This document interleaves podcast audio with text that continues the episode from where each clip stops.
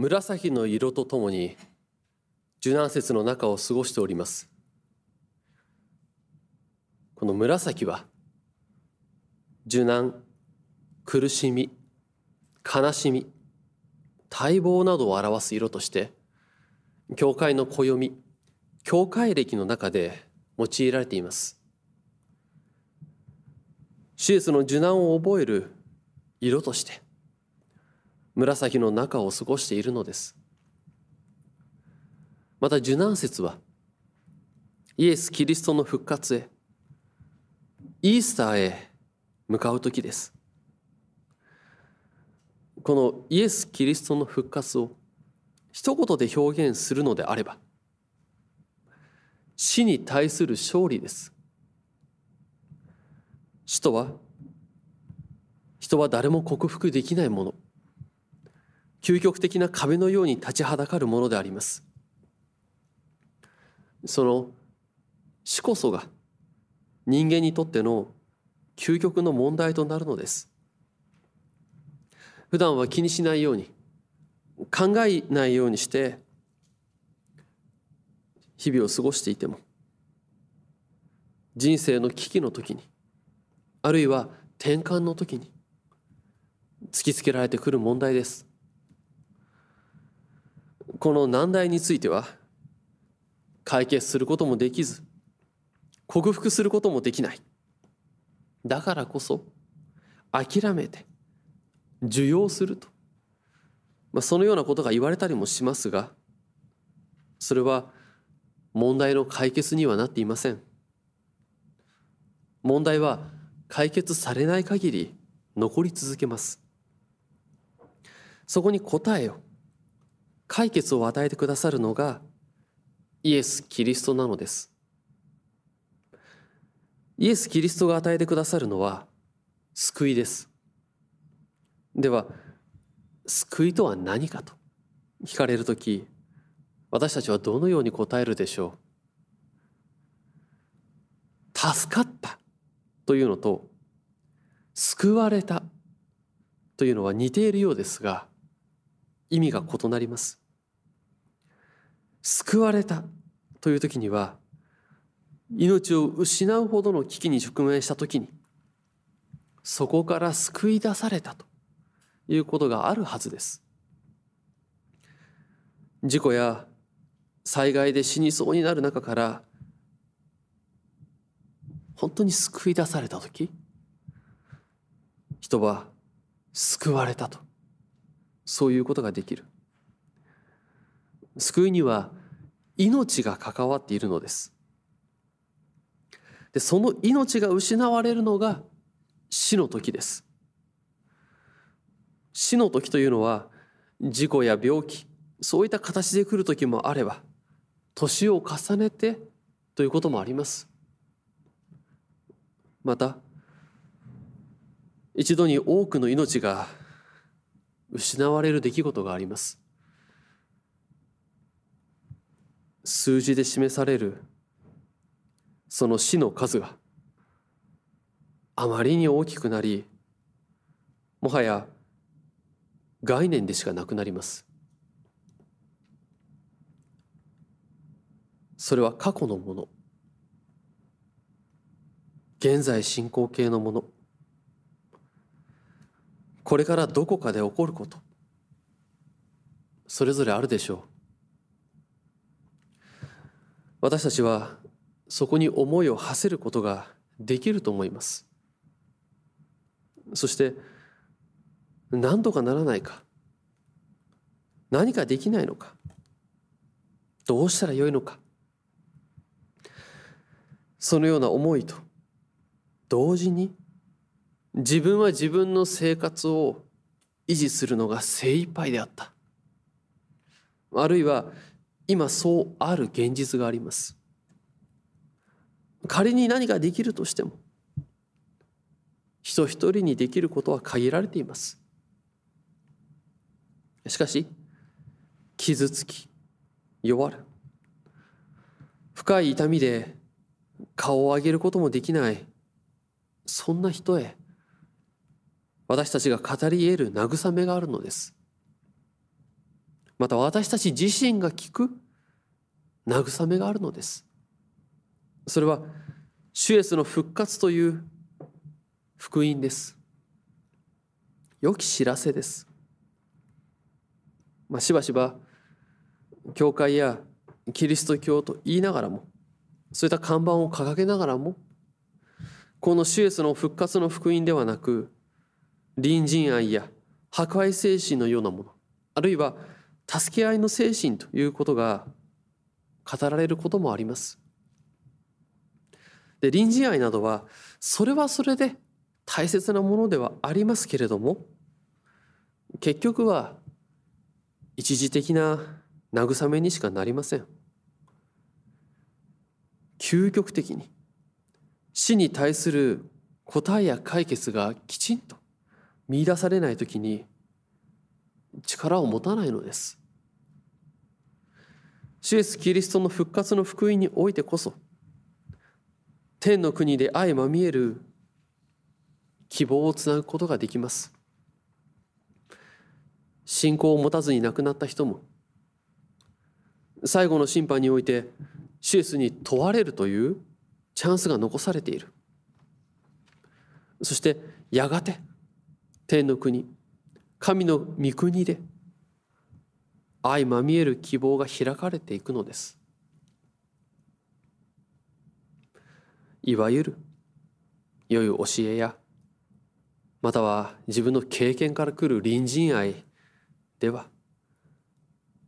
この地上の生き方のようなものだけでは最後に死がやってくるときに慰めや希望にはなりません。どんなに理由をつけようともあるいは長く長寿を全うしたと。そのように言ったとしても死は死であります。私たちは受難節の時その死をその死の勝利であるキリストの復活に向かっている歩みを成している。そのことを深く覚えたいと願うのです。本日与えられましたルカによる福音書の御言葉ではこれまで共に聞いた箇所と同じようにピラトはシュエスに何の罪も見出すことができません。民衆のガス抜きとして鞭打つということはしてもそれで良しとして釈放しようとそう考えたようです。でちょうど祭りの旅ごとに囚人を一人釈放する。いわゆる恩赦のその習わしに従って主イエスを釈放しようとします。しかし民衆からのプレッシャーはすさまじかった。民衆は主イエスを解放するのよしとはしません。ピラトにプレッシャーをかけていく。これは驚くべきことです。本来であれば圧倒的な権力を持って支配しているはずのローマ帝国のそこから派遣されてきている総督がピラトです。その地域で一番偉いと単純にそう言ってもいい人なんです。それなのに支配しているはずのその自分が支配しているはずのユダヤの権力者たちやまた民衆からプレッシャー圧力を受けている。これはピラトがローマの出先機関としてユダヤの総督という立場であったからこそという側面もあります。ピラトにとってはこのローマから派遣されてきていますからローマへの反逆を疑われること。そして自分がこのユダヤの地を治められないとそうローマに判断されること。この2つが非常に困ることでありました。このユダヤの地で絶対的な権力を持っているはずのピラトの弱みは本国ローマへの忠誠心や自分の能力が疑われるということなのです。でそこをついてユダヤ人たちは目障りなナザレのイエスという人物を抹殺しようとしています。もうさっさと死刑にしないピラトに対してこのユダヤ人の王とそう自称しているイエスという男を見逃すのかとユダヤ人の王と自称するとそれはローマへの反逆行為だろうと謀反だろうとピラトよそれを見逃すのであればこれをローマに報告するぞと。あなたも反逆じゃないかと、まあ、そう脅す。であるいはイエスという男を見逃すのかと。いやそんなの納得いかないと。納得いかないから暴動を起こすぞと。暴動を起こしたらそれを止められないだろうと。それでいいのかと。そう脅す。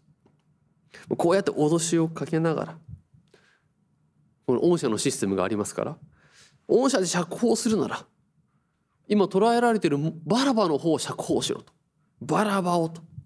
そう民衆を利用して叫ばせていくのです。私たちは主イエスの救いをその救いというこのことを言葉を変えて表現していくときにあがなうと。そう表現することがあります、まあ、あるいは許されるとも言います。もしくは私たちが犯した罪を身代わりになって追ってくださった。その罪を十字架に置いて受けてくださった。などということもできるでしょう。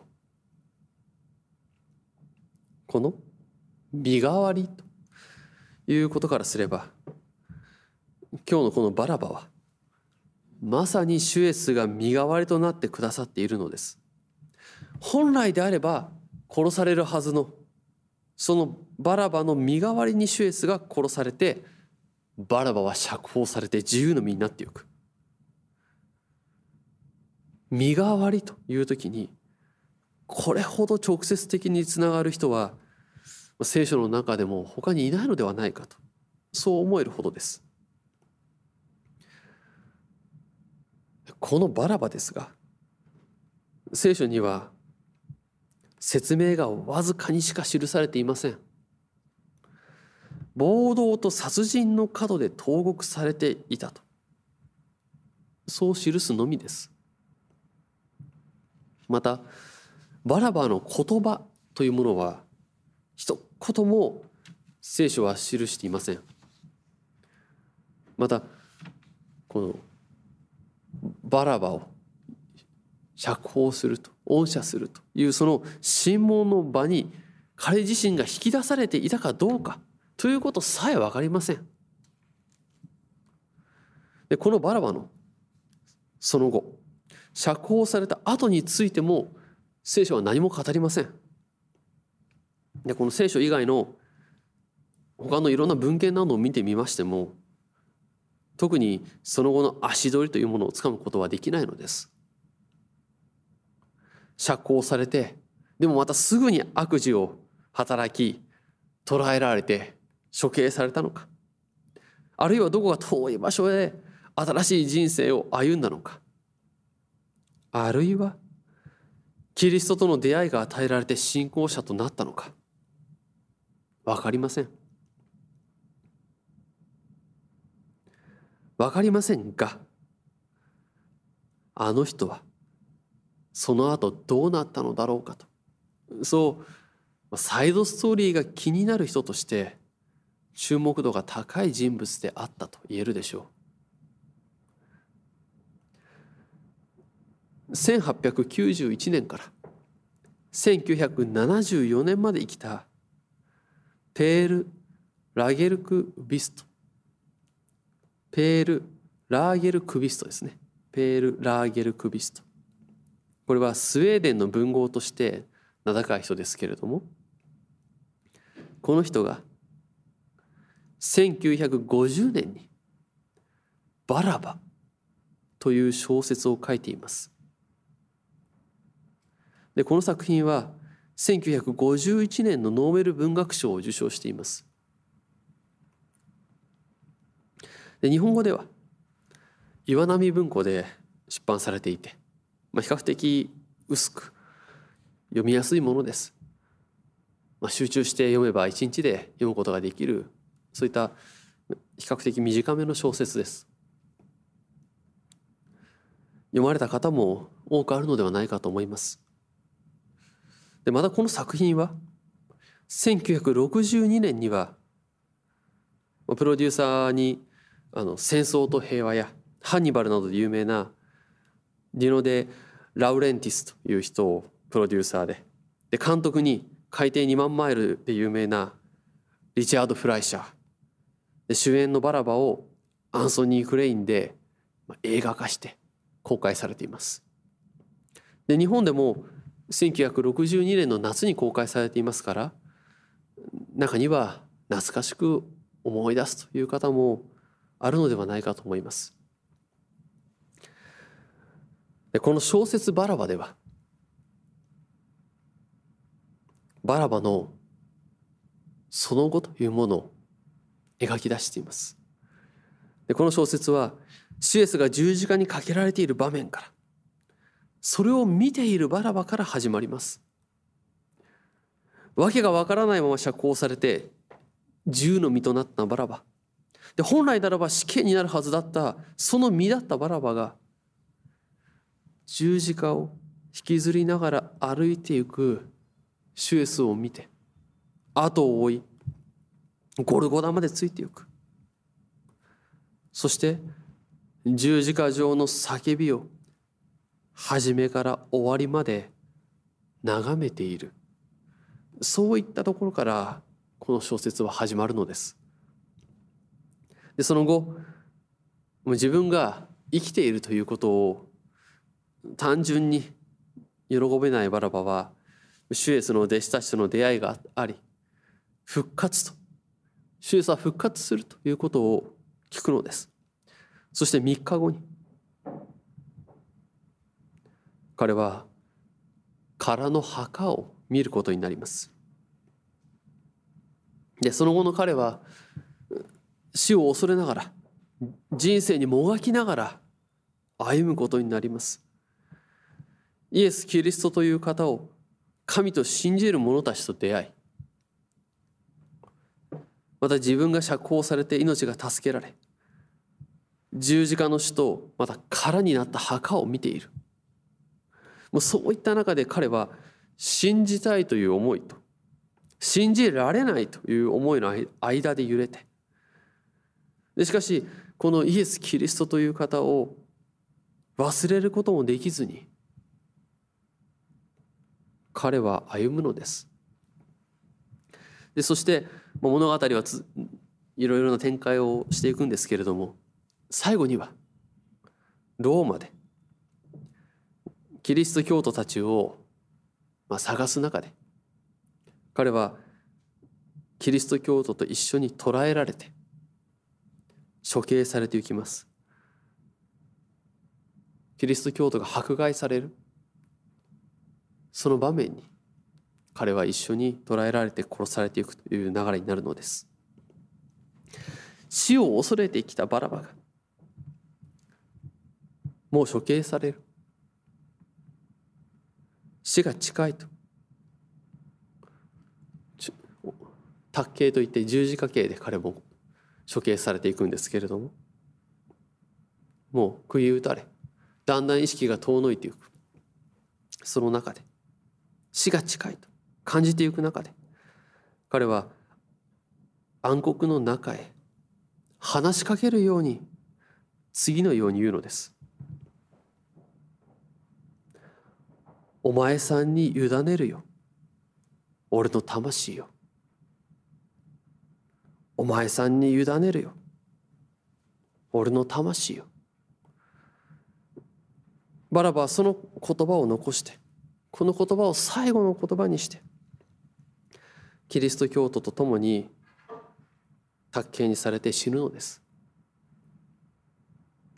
でこの終わり方についてはさまざまに解釈が分かれるようです。でこのバラバの言葉はシュエスに向かったものではないとそう解釈する人もいます。しかしこの小説を読んでいきますとこのもがきながらさまよいながら否定しながらも求め続けたバラバが死を恐れつつ暗闇の中を歩んだバラバが最後にその暗闇の中でそのただ中にやってきた方がそこにおられるということに気づいた。だからこそそこに向かって「お前さんに委ねるよ。俺の魂よ」そう言ったと。そのように受け止めることができると思うのです。この「お前さん」という時には「我と汝」私とあなたというその関係の中で出てくる言葉だと思うのです。その意味でこの小説「バラバ」は人が抱える闇をよく描き。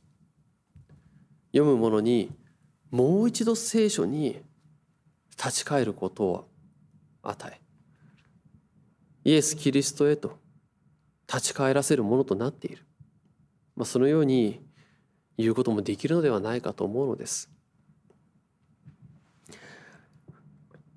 本来ならピラトが釈放するはずのそのイエスの身代わりとなって釈放とされたバラバ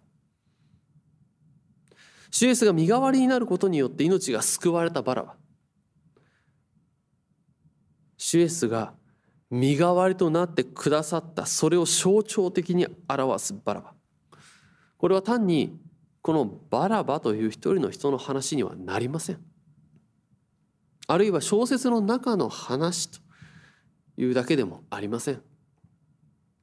私たちも本当なら自分が受けなければならない裁き。罪の結果滅びを主イエスが身代わりに追ってくださった。自分の身代わりとなって主が十字架にかかってくださったとそう信じる信仰が与えられたがゆえにこの身代わりは決して他人事にはならないのです。私たちはバラバと似たところがある。いやある意味でそっくりである。本来死ぬはずのものがよくわからないままにシュエスとの出会いが与えられシュエスが身代わりになることによって救われるということを宣言される。それをなかなか受け止めることができない。しかし忘れることもできない。主の暗闇はすぐそこに常にある。人生の歩みの中でそれぞれに出会いもがきながら進んでいく。でどん底にあっても死の暗闇が迫る中にあっても死に勝利するキリストがそこにいてくださる。この事実がある。またそれを改めて教えられる。気づかされる。お前さん？そう呼びかけることが許される。その関係を与えられるのです。あの小説バラバが描いているように紆余曲折を経ながらも導かれ続けるという恵みをまた身代わりの意味その愛を知らされる幸いを私たちもそれぞれに味わっているのではないでしょうか。人は愚かで罪深いゆえに暗闇に覆われ八方塞がりになるものです。圧倒的な死の力の前に途方に暮れるものです。だからこそ死を恐れ見ないように考えないようにするものです。しかしその暗闇は常にそこにあってつきまとって私たちを飲み込もうとする。しかし同時にそこに一筋の光が死に対する勝利が主イエス・キリストの復活の勝利の光が差し込んでくるのです。私たちは希望と救いをそこに見出すものとされています。死に勝利するイースターに向かうものとされるのです。この福音によって良き知らせによって私たちは救われたと。そういうことができます。この主の勝利にともどもに感謝しその救いに応える歩みへと押し出されてまいりましょう。